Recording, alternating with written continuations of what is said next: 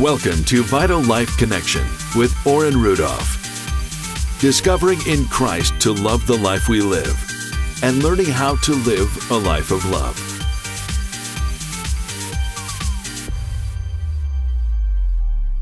Well, welcome back. We are talking to Patrick and Christy Ingram, and we're going to dive right into Patrick's story. We had listened to where Christy was, and they had now been separated. The Patrick had been served his divorce papers, but something had happened. Something changed in uh, your heart, in your mind, in your perspective, if I'm not mistaken in what I remember from your story. So yeah, I had been served the divorce papers. Um, it's funny how you know how that happens. These guys that have to serve the papers, if, until you serve the papers, things aren't official.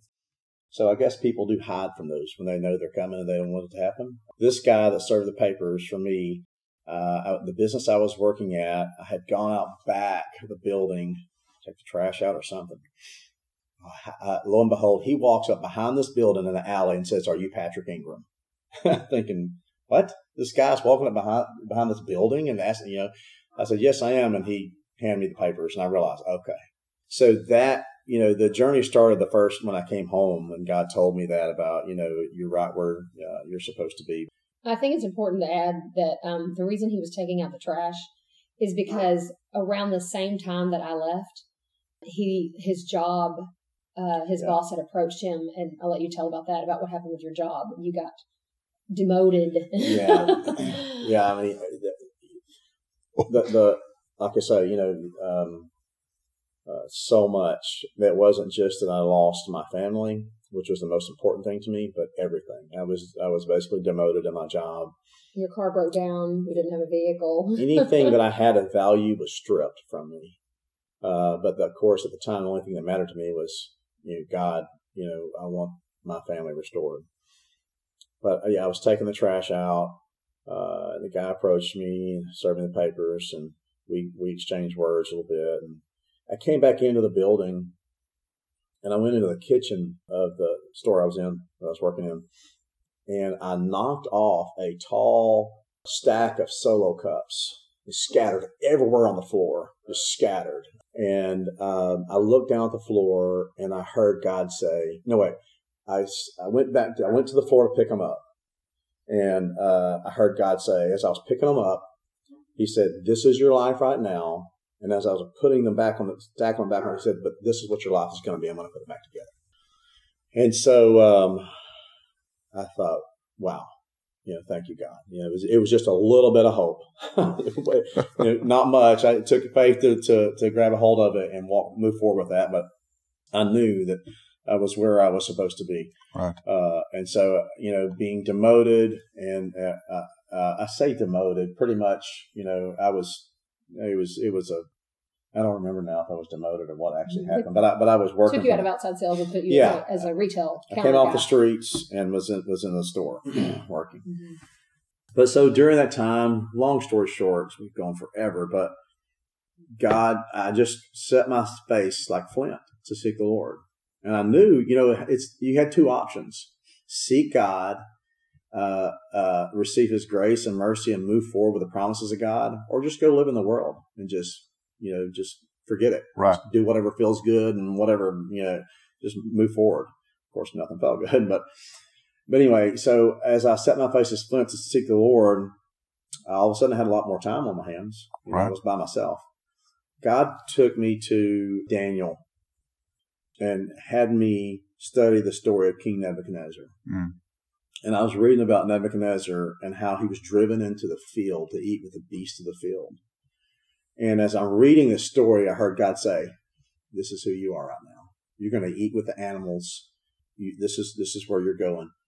But you know that story from beginning to end. If you know the full story, mm-hmm. he had a dream. Mm-hmm seven years in the field. And the yeah, so seven years in the field. Yeah. And then each part of that story was so, God was showing me this is your life. Mm-hmm. And and this is where you are. And and he was driven into the field for seven years. The, I took the beast of the land. And I remember thinking, God, seven years? Are you serious? and I'm starting to see God with the gavel and you know, judging, right, you know, right. And then that's not God. You know? No, we know that. Um, but as we later learned, it was only seven months. But when when, when Nebuchadnezzar was uh, had returned, he was restored, and his kingdom was restored. Mm-hmm. The scripture in Haggai, the, the, is that what you're going to go to? The Yes. The the latter house will be greater than the former, Former house, and I will grant yes. peace in your yes, house. God God placed that on my heart in Haggai, and Yes. and really just wrote that on my heart and said, Your future basically is going to be so much greater than now and yesterday. Just be steadfast and seek me. Seek me for today. Don't think about tomorrow. Think about today. Mhm. So, I mean, I, I joined or I, I, I began to reach out to other men that I was had some relationships with. Some were new relationships. Some were relationships from the past. Mhm. And uh, thank God I had a spiritual dad and in uh, Doyle Duran and his wife Darlene. Uh, they joined arms with me during the journey, and they were mom and dad to me. My mom was very critical in standing and believing with uh, uh, me for our marriage and restoration as well. Pastor Doyle just walked with me, Mhm. and uh, Came to court with you. yeah, Mhm. uh, not every day. I mean, he wasn't Right. my crutch, but he definitely was a voice that God used to speak Yes. truth to me in love. Yes. Those voices that we keep talking about, he was. I knew that he had been down the road. He traveled those roads. I knew that he was he was rock solid. But God, you know, gave me enough of Pastor Doyle to, you know, kind of keep me on the path, but also left me with not enough to where I had to search and I had to seek God for myself as well. But you know, we began four, five, six guys stood together with me, and we prayed and we fasted. We would call a fast for three days, five days, seven days. They would they they, they were they loved me enough. They would stand with me and, and Mm. fast with me. We pray when we had opportunity for restoration. Mhm. And uh, at the end, it seemed like almost at the end of every fast we did, we did several.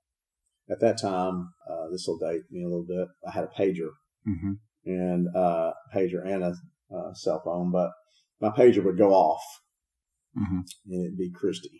And I would say, and I, I I would call, he would call me and say, Hey, what's up? And he'd be real excited because he never hears from me. And I'd say, Stop. And he'd like, Stop what? And I'm like, Stop praying. And he goes, What are you talking about? And I'm like, I went to bed fine last night and I woke up upset and wanting to come home. Stop. I know what you're doing. And it was like, I, I remember looking in the mirror. I remember I went on, I think I went on a date with the guy that I was dating, and I was like, I'm happy, my new life, I'm starting over. Went to bed, woke up just feeling heavy and uncomfortable, and like, oh, what am I doing here? I want to go home. Oh, I miss Patrick. Oh, I miss his laugh. Oh, what am I thinking? And I went in the bathroom and I looked in the mirror, and I was like, I've been raised in church, but I've never seen prayer work like this. He is praying. And so then I would text, you know, Right. page him and go, would you please stop? And he would laugh and say, we just finished a fast, you know, this week. And I was like, wow, this stuff really works. I've been taught this my whole life, but you know, I've never exercised it where I actually Right. saw God. And I'm like, it is working. And I, and I'd say, well, stop, you know, and then he would just laugh. But, um, he, he later commented that every time that would happen, he'd get so excited that he would start focusing on me. Yeah. And then he would start losing ground again. Right. Yeah. And God would say, uh uh right Yeah, here, you're it- looking at the water. Seek first the You're kingdom, right? to be looking at me. Yes. But, like you know, Peter walking uh, on the water. I remember he used that analogy. He Yes. said, every time I looked at the water, I would Yeah. seek. And he would say, keep your eyes Keep your on eyes me. on Stop. Jesus. Don't Yeah. seek her. But when I saw, you know, the response I wanted to see out of Christy, uh, sometimes I would forget. God's just working on her heart, and He's not forcing her to do anything. He's just working on her heart. The Holy Spirit is doing what He does. Mhm. Right. But I would, I would see that and go, okay, this is what I want, and I would start pursuing her. And when I pursued her, it would push Freak her away. me out. Yeah. I'm like, get away from So me. I finally got to finally got to a point where where I understood that God said to me, you know, I was professing His word every day, and and, and the power of agreement, and my my dear friends and uh, mentors, and believing God for restoration, and, and knowing He's a God of restoration. But I knew that somebody at our church at the time had had come to me and said, Patrick, this divorce is a part of life. True, it is. But he said, Christy has her own will, and God's not going to force her will on you. I had Christians coming to me that we'd gone to church with for years saying, You need to just move on. God will bring Just, you a new just wife. move on. It's just God part of life. bring you a whole new wife. Yeah. And there was something in me that wasn't okay with that. And, and, and I said, You know what? I would get the kids coming and going. Uh, I wouldn't see Christy in the early stages, but when they saw me, they'd be so excited. But you could tell something was missing. They were upset because they wanted mom. Right. When they left, literally, they would pull away from me, and uh, as they're driving down the road, I would see them in the back of the car they were in, looking at me. Sometimes with their arms outstretched, saying, "Daddy, please don't go." Oh wow. I mean, it's just wow. you know. So, you know, from my perspective at that time, I'm thinking I'm going to battle for our marriage, not just because it's technically right, but because those kids Mm. deserve to have their parents together. Right. And so uh, it's worth it. You know, Yes. the choices we make affect our kids in such a Mm-hmm. dramatic way. That is Karen. I know as far as um, when people would give him that advice, and he, you're going to run into people everywhere that think they know, and a lot of them are because they've been through divorces and and they feel like, well, it worked out for me, so God will work it out for you. But Patrick was like, you know, if he'll send bring me a new wife, then why can't I believe him to bring my my wife back? You know, and restore my family. And and so um, I know for us, it was God working in that and and working in me, but at the same time, um, God was restoring me to my family Yes. because when I moved out and left Patrick, within a week from the time I moved out, my dad got his death sentence and they said, You've got six months. And they said, You need to go full disability and you can't work.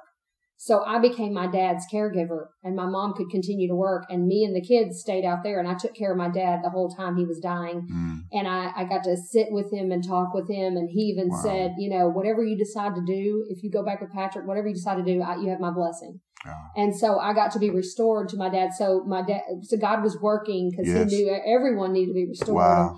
And so, um, when the person told Patrick that, Mhm. um, that, you know, you, you're being brought to your knees, he said he went to God and God said, uh, or the, the part about her having her own will. Tell the part about that. Um, I- I remember in the church parking lot that day thinking, God, that's so true. She does have her own will. And you're not a God. You let us choose. That's what true love Mm. is. You let us choose if we want to follow you or not. Yes. I remember thinking, oh my God, I remember fear gripping my heart thinking, she's not this, her family is not for this and she's not for this right now. So I remember just losing a, bit of, a little bit of hope. And I remember God saying, hold on. You're right. I will not force my will on her. I will not make her do anything. However, I do know how to allow her circumstances to put her in a situation to bring her to her knees where she has to choose. God, I choose you or God, I choose me and what I want to do. Mhm. And I remember thinking, wow, it's so true, God. I mean, that's why I'm where I am today Wow. because God put me in the same situation. Yes. And, you know, and and really what happened was it came down to my dad passing Mm. um and my dad died um i was there with him when he died and um just that moment uh if you've never experienced being with someone that you know enters into the kingdom and being in their presence it's like the holy spirit enters the room and Mm. just dwells there and Yes. it and it lingers for a couple of weeks and so um when my dad passed and i was there my mom, she never again slept in her bed. She's to this day, she still sleeps on the couch. She wouldn't sleep in her bed, but I started sleeping in their bed that night because God's presence was so strong in that room. I wanted to be near him. And so, uh, the rest of the time I was there, I slept in that room and it began a journey of God just really speaking to me. And it was like he was seeking me when I wasn't seeking him. Right. Um, and I was just hearing so much, and I was almost like, if you've ever experienced the death of a close family member, it's almost like you're in the twilight zone, and like you Uh-huh. feel like everything in the world should be on hold. Um, and you're living more in a spiritual realm, and your senses are so heightened because the reality of life and death Yes. is so real that you see perspective. Mm. And it put me in a place of perspective where I saw everything differently. Yes. And I realized that family was so important. And I was like, what am I doing? You know, when I'm on my deathbed, I want, I want my kids to be able to call their dad in and be, to be able to comfort them if I'm dying first or if he dies first. Cause, you know, Right. my mom came in when I was there with my dad. She came in and we shared that moment together when my dad passed. And it was like, what happened to my kids? You know, what about birthday parties? They can't have both their mom and dad there. And all these things started coming to my mind. And Wow. it was really my dad's life that was a life preserver for me because it really is what shook me to the core and brought me to my knees and was a life preserver for me to really go, you know what? Mm. I don't care about me anymore. What does God want me to do? And Wow. I, that's when I said, Lord, I will be obedient to you, even if it means going back to someone I don't love anymore, Mhm. that I don't care anything for anymore, that I have no feelings or emotion for, but I'll be obedient to you if that's what you're asking me to do. Yes. Wow. So God is, you know, and I'm just listening to, and it's just amazing story. Just thinking how God gives you a picture And that's what hope is. Hope, yeah. the picture, a picture generates hope and faith. And like Abraham, stars in the sky, sand, God gave you pictures right from the beginning to cling to, even when times are getting tough, that you could cling to those. And uh, and God works like that all the time. He'll give you a picture and he'll say, "Now believe me." I mean, the fasting and all that was great, but the truth is, is that it's not really what we do except believe. Believe in His promise. He promised you something. You believed and held on to those promises, yeah. and those promises will be fulfilled. Like Abraham, he had to believe and hold on, and the Bible says, and Abraham was accredited faith through believing in God. It wasn't his works, but it was his belief.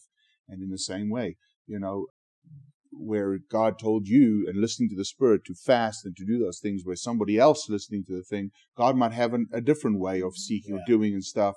And so it's not the method, it's the belief mm-hmm. in Him.